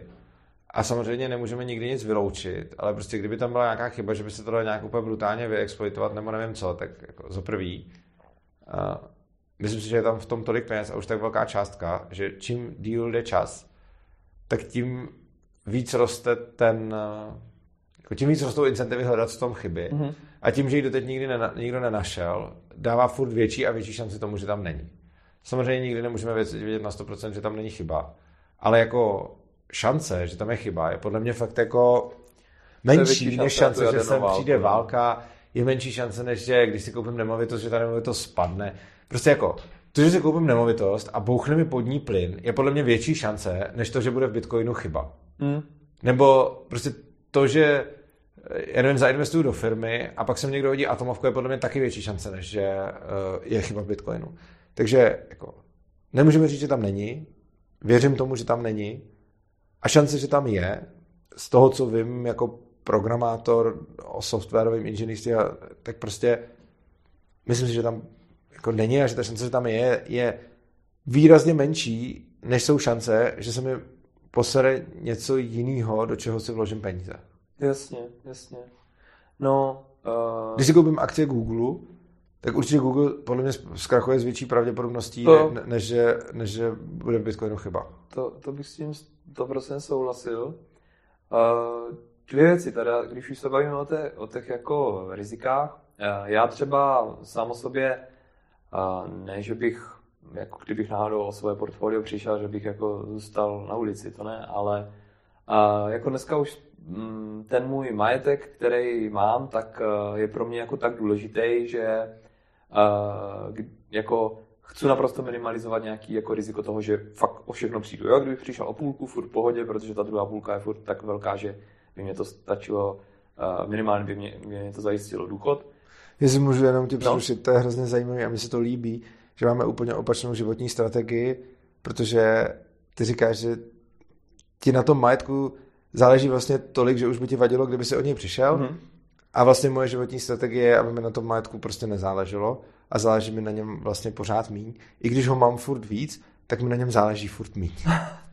jako uh, v tomhle si myslím, že jsme úplně odlišní, protože jako uh, pro mě je sice důležité a nechci o něj přijít, ale uh, já třeba nejsou člověk, který by si nějak užíval nějaký luxus, takže kdybych třeba získal dvojnásobek majetku, tak by mě o něj rozhodně už jako nešlo dvakrát tolik. Jo, jasně. Jo, že uh, to množství, který mám dneska, tak je takový jakože na hraně, kdy jsem si jistý, že pokud něco fakt nepodělám, tak mám zajištěný důchod a pokud se ještě trošku zhodnotí, tak v podstatě bych mohl přestat pracovat a můžu se věnovat čemu, co mě napadne. To já už vlastně dělám. No, to máš super. Ale uh, jako to, že by se ten majetek nějak zhodnotil, už pro mě nebude mít právě, kdyby se třeba z desetinásobil, tak to pro mě rozhodně nebude mít jako desetinásobnou hodnotu, protože Chop. já jako ne, nedovedu si třeba moc představit, jako jak, jaký život bych žil, kdybych měl třeba utrácet 100-200 tisíc měsíčně, jakože já v tom nevidím žádnou přidanou hodnotu. Právě, že spoustu věcí, jako který mám, tak uh, jsem si třeba koupil a potom po chvíli jsem si řekl, jako mě je to fakt nepříjemný se jenom o to starat. Já jsem radši, když to nemám. Jo? Takže... Já se daleko víc snažím monetarizovat to, co mě baví, čili spíš než vydělat si peníze, abych si pak mohl dělat, co chci, uh, se snažím nastavit si život tak, abych si dělal, co chci a z toho měl peníze. Hmm. To je super. Jo, jakože cash by uh, všichni lidi byli schopni se tak odprostit od toho konzumního života, že by mohli uh, se na to dívat stejně. Protože já si nemyslím, že jako jo, někdo, kdo fakt je v nějaké životní nouzi, tak samozřejmě nemůže takovouhle, uh, takovouhle jako, takhle udělat takovýhle rozhodnutí. Ale podle mě minimálně polovina společnosti, uh, kdyby si jako osekala ty svoje výdaje, tak by byla schopná žít prostě úplně přesně podle svých představ a nemuseli by dělat práci, která, která třeba nenaplňuje. Já bych si takovýhle soud nedokázal vyslovit, protože nevím, co to pro ty lidi vlastně znamená a asi ničí konzumní život bych nekritizoval, protože je možné, že ten člověk tak chce. Jo, jo, pokud tak chce, tak samozřejmě. A měl si na konzumním stylu života nepřijde nic blbý. Já jsem tak možná taky nějakou dobu žil, ale pak jsem se na to vlastně vykašlal, protože jsem zjistil, že mě to neuspokojuje. A když jsem si vydělával programováním a zjistil jsem, že si vydělám hodně peněz, tak jsem nějakou dobu i hodně utrácel. Ale pak jsem vlastně zjistil, že neustále zvyšuju svoje příjmy, zvyšuju i výdaje, ale na mém štěstí se to nějak neprojevuje, což znamená, že jsem ty výdaje zase snížil a zjistil jsem, že na mém štěstí se to nějak neprojevilo a že vlastně to nejlepší, co od jako peněz můžu očekávat, je, že mám dost na to, abych je nemusel řešit a mohl jsem si žít tak, jak potřebuju. Ale jak potřebuju, neznamená prostě kupovat kraviny, ale jak potřebuju, znamená, že prostě jako skoro nikdy nic nechci a když něco chci, tak si to prostě jdu koupit. Ale jako není pro mě moc uspokojící hromadit věci nebo je kupovat spíš se věci zbavuju. Hmm. Ještě, jak jsme se bavili o tom, nebo jak jsme mluvili o tom, že uh, když třeba má člověk nějaký nemovitosti a řeší nějaký nájemníky, tak uh, třeba ne ani tak pro tebe, ale když se na to bude dívat nějaký uh, divák, tak i o podnikání. Jo? Člověk nemusí vyloženě mít ná, nájemníky ve svém bytě. Může si třeba uh, zainvestovat do nemovitostí přes nějaký REIT fond jo? nebo přes něco takového. Stejně tak já tím, že investuju do akcí, tak taky se o ty akcie jako nestarám v podstatě. Já jenom jednou nakoupím a pak jednou prodám, to je všechno. Jo, takže ono, člověk uh, i mimo Bitcoin je schopný jako si to udělat velmi jednoduše. Ale uh, vzhledem k tomu, jakou ty máš filozofii, tak ne, že bych jako tě, tě chtěl nějak přesvědčoval o akcích nebo, nebo o nemovitostech, to samozřejmě. Mě by to nebavilo. Já, já prostě věřím tomu, že člověk jako to, to, to, o co se celý život snažím, je dělat to, co mě baví. A chci se živit tím, co mě baví. A když si představím, že bych někde kupoval akcie nebo nemovitosti, tak mě to vůbec nenaplňuje ta představa mm. žádnou radostí. Když si představím, že budu psát články, točit videa, dělat tady s tebou rozhovor, učit ve svobodné škole, tak to je to, co miluji a to je to, co mě baví. A tímhle tím zároveň děkuji všem podporovatelům svobodného přístavu za to, že mi to umožňují. To je super příležitost pro poděkování. Tak jo, takže ty, jenom aby jsme to uzavřeli, uh, neinvestuješ do ničeho jiného než do kryptoměn. Dobrá. Respektive takhle mám nějaký asi drahý kovy, prostě pár, hmm. ale jako není to nějaký, že bych do toho nějak zbysel investoval. Prostě zase to byla taková jako libertariánská věc, jako prostě tak si koupím nějaký stříbr. Chtěl jít out of the fiat, tak si no. nějaký kovy. Jo. A ještě jedna taková um, myšlenka, která se mi u tebe strašně líbila. A, nebo ani nevím, jestli jsem to slyšel u tebe, ale spoustu lidí se kouká na rentiéry jako na někoho, kdo je prostě nemorální, že jako vydělává na tom, že lidem půjčuje peníze nebo že vlastní nějaký akcie a sedí vlastně na zadku a nese mu to dividendy a takový. Ale já naopak se na ty rentiéry, jo, myslím, že to bylo i u tebe, jsem tuhle myšlenku slyšel že já se na ty rentiéry naopak dívám spíš tím způsobem, že díky tí, tomu, že oni ty peníze neutratili a dneska investují, tak mohou vznikat projekty, které, kdyby oni ano. místo toho ty peníze spálili třeba na tom, že je propijou nebo projezdí na dovolených, tak by ty projekty nemohly nikdy vzniknout. A vlastně díky tomu kapitálu, který oni takhle používají a investují a půjčují a podobně, tak eh, se může rozvíjet medicína, můžou se rozvíjet prostě efektivita výroby potravin, efektivita výroby technologií a všechno možné. Jo, tak prostě oni riskovali svoje úspory a ty, co riskovali špatně, tak oni přišli, nebo přišli do nějakou část. A ti, co zariskovali dobře, z toho mají pak tu rentu jako odměnu za to. A prostě můžeme mít jako dva lidi, Oba dva vydělají stejný pakl peněz, jeden se za to koupí barák, auto a něco a druhý podpoří nějakou firmu. A přesně jak si říká, v důsledku toho ta firma může fungovat.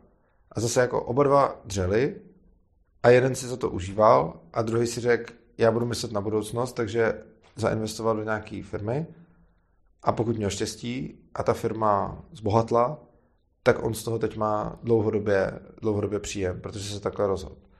Není to nezasloužený, protože oba dva nějak jako makali, akorát ten jeden se rozhodl si potom upřít to, uh, tu, spotřebu. tu spotřebu a ten druhý tu spotřebu vykonal a čím víc člověk upře spotřebu, tak tím víc potom víc může získat v budoucnu. A společnosti to samozřejmě pomohlo. Oni pomohli společnosti oba samozřejmě, eh, protože ten, co jel, eh, ten, co jel na tu dovolenou a to všechno, tak ten zase utratil ty peníze a spíš si kupoval ty produkty, který, že té firmě pomohl jako ten investor tím, že ta firma mohla začít a ten, co to utrácel tím, že si od té firmy to koupil. Takže investor investoval do automobilky a ten druhý si od ní koupil auto, takže jako v obojí, v obojí dobrý, ale každý pomohl jiným způsobem a každý za to má potom jinou, eh, každý za to má pak jako jinou jako odměnu. A je pořád důležitý se ještě taky dívat na to, když jako kritizujeme rentiéry nebo někoho takového, že on taky mohl někam investovat a ono mu to nemuselo vyjít a mohl o všechno přijít, takže ono to mohlo být, že jako ten jeden vydělal a koupil se to auto a barák a ten druhý vydělal a investoval do, do firmy, ta firma krachla a on pak nemá nic. Takže je důležité si uvědomovat, že ten člověk na začátku nes nějaký riziko a že je odměňovaný i za to riziko. Protože ono je potom hrozně jednoduchý vidět z toho, komu to vyšlo a říct, hej, ty máš mnohem víc, než si do toho vložil. Ale on do toho nevložil s tím, že to na 100% dopadne takhle. On do toho vložil taky s tím, že mohl přijít o všechno a je zajímavý, že na ty rentiéry budou lidi nadávat víc, než na někoho, kdo přijde a vsadí to na ruletu a ty to teď vyhraje a taky mu řekneš jako hej, ty jsi tam přišel jako s deseti tisícema a teď se vracíš z 20, to není fér, ale protože jako chápeš, že tam přišel z deseti a mohl těch deset spíš prohrát, ale náhodou vyhrál 20, tak mu řekneme, že to klikáš. A, ale jako každý mu jasný, že něco riskoval. Ale lidi hrozně často zapomínají u těch podnikatelů a investorů, že vlastně tím, že investují, tak riskují.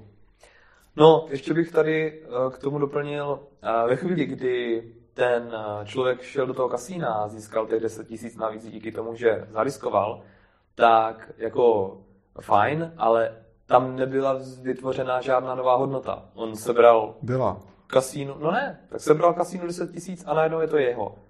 A Ale byla tam vytvořená ta hodnota, že on tam šel hrát a pro něj tohle to samotný Jo, že si to užil. Jo, tak to samozřejmě jo, to já nemyslím. Ale jakože, eh, když bychom pominuli tady ten jeho subjektivní jako To si myslím, že nemůžeme pominout, protože si myslím, že všechny hodnoty jsou vždycky nakonec subjektivní, což znamená, že my nemůžeme podle mě nikde pominout žádnou subjektivní hodnotu, protože všechny ty hodnoty potom nakonec přináší jenom subjektivní pocit.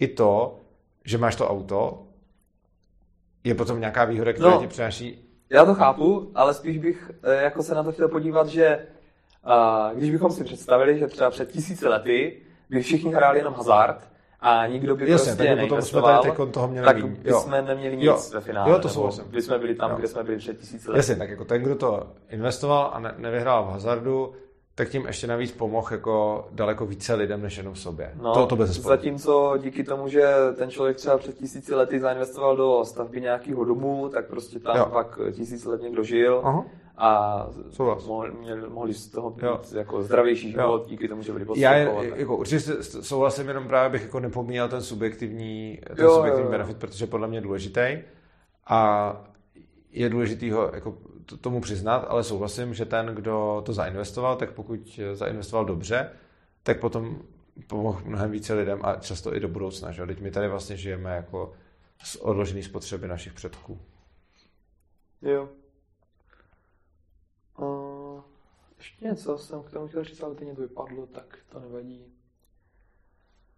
Uh, dobrá, jednou jsem, jo, to možná jsem chtěl říct.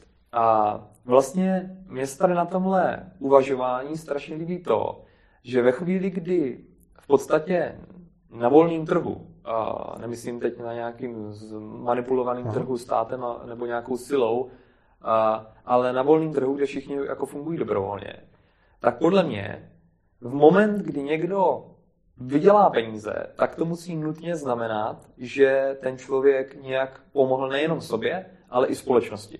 Protože pokud by té společnosti nepomohl, tak by ti lidi do toho jeho do, obchodu, který nabízel, dobrovolně nestoupili. Uh, jo, no, každá transakce, jako, každá dobrovolná transakce zvyšuje užitek obou stran v momentě, kdy ji uzavírají. Samozřejmě potom už se to může lišit a ukázka je třeba to s tím kasínem, že jo? V momentě, kdy sázel, kdy tam položil ty peníze, tak to zvýšilo užitek kasína i jeho. A v momentě, kdy vyhrál, tak to zvýšilo ještě užitek jeho, ale pak už ne toho kasína. ale v, v momentě uzavírání... Ale průměrně, průměrně ano. On z toho má tu radost no, a, a to průměr, kasino ano. trochu něco dělá. A průměrně uh, jako určitě platí, že každá dobrovolná transakce v momentě svého uzavřetí logicky zvyšuje užitek obou stran podle jejich vlastních metrik, protože kdyby tomu tak nebylo, tak tu transakci neuzavřou. Čímž pádem potom uh, tím, že jako tu transakci uzavřu, tak oběma stranách je důležité v tu chvíli pomůžu, protože je pak x případů, kdy zpětně té transakce můžou litovat, protože, ne, protože eh, měli třeba špatný úsudek. No, k tomu potom mě napadá ještě vlastně, že jak někteří lidi se dívají na úroky, jakože je to, že jsou nemorální. Tohle že... je úplně absurdní. Prostě úroky, jako když pomineme celou tu ekonomickou teorii, která je zjevná, tak prostě úroky jsou platba za nějakou službu. Proč není nemorální, když mi banka pronajme tam ten šuplíček, do kterého si můžu dát ty, ty cenosti. Jo, jo. Jo, víš, jak to. Mm. A, a teď mi to tam hlídá a podobně. A tak si za to bude účtovat nějaký peníze. A já to mám šuplíček. Proč tohle je poplatek za službu? Úplně stejné, jako že ta banka mi půjčí peníze a já jí za to vrátím nějaký peníze a za tu službu zaplatím je to úplně stejný poplatek za službu jako za šuplíček. Přesto se nikdo nepohorší nad tím, eh, že platí se za šuplíček, ale všichni se, nebo bezpečnostní schránka se to jmenuje, že se platí za bezpečnostní schránku, ale všichni se pohorší nad tím, že se platí poplatek za půjčku. Přitom půjčka je taky služba. Hmm. Hlavně eh, tady právě se mně to dobře líbí, jak jsme teďka na to navázali vlastně, že každá ta transakce musí být pro oba výhodná, jinak by do ní vstoupili tak eh, pokud třeba si nějaký podnikatel bere eh, nějaký úvěr s úrokama, tak do toho vstupuje právě proto, že myslí, má že v plánu, právě, má v plánu jako to zhodnotit třeba 10% a bude platit třeba 5%. Samozřejmě. Jo, kdyby uh, jako měl představu, že vydělá 5%, ale bude platit 10% úroky, tak by do toho dobrovolně nikdy nestoupil, že? Souhlasím. No, takže z tohohle pohledu právě mě jako A to je přesně tak, jak jsem říkal, že, to, že jako v tu chvíli je to transakce výhodná pro obě strany a potom zpětně můžou zjistit třeba někdo, že měl špatný že, úsudek, no. že podnikatel si myslel, že vydělá 10%, půjčil se na 5% úrok, ale pak měl výdělek 4% a prodělává, takže udělal špatný úsudek. Ale v ten okamžik uzavření transakce se zvýšil užitek obou stran. Hmm. Dobrá. K tomu se mě, eh, k tomu se mě ještě váže tady jedna věc. Eh, jednou jsem viděl eh, tvoje tričko Good Ideas Don't Require Force. Yeah což Česku, češtině by se dalo... A není to ze Star Wars. Aha, to, to ani nevím, že by to mohlo být ze Star Wars. A v češtině bychom to teda mohli přeložit jako, že dobré nápady nevyžadují sílu. A to vlastně se aj váže tady s tou jako dobrovolnou transakcí. Zrovna že... včera jsem ho měl na sobě a dneska jsem se ho nevzal. Škoda. že uh, když třeba ten stát chce prosadit něco, co se těm lidem nelíbí, tak na to potřebuje tu sílu, třeba tu armádu a no, podobně. Zatímco na tom volném trhu uh, nikdo žádnou sílu nepotřebuje, protože to, co dělají, je výhodný jako pro obě strany vždycky. No.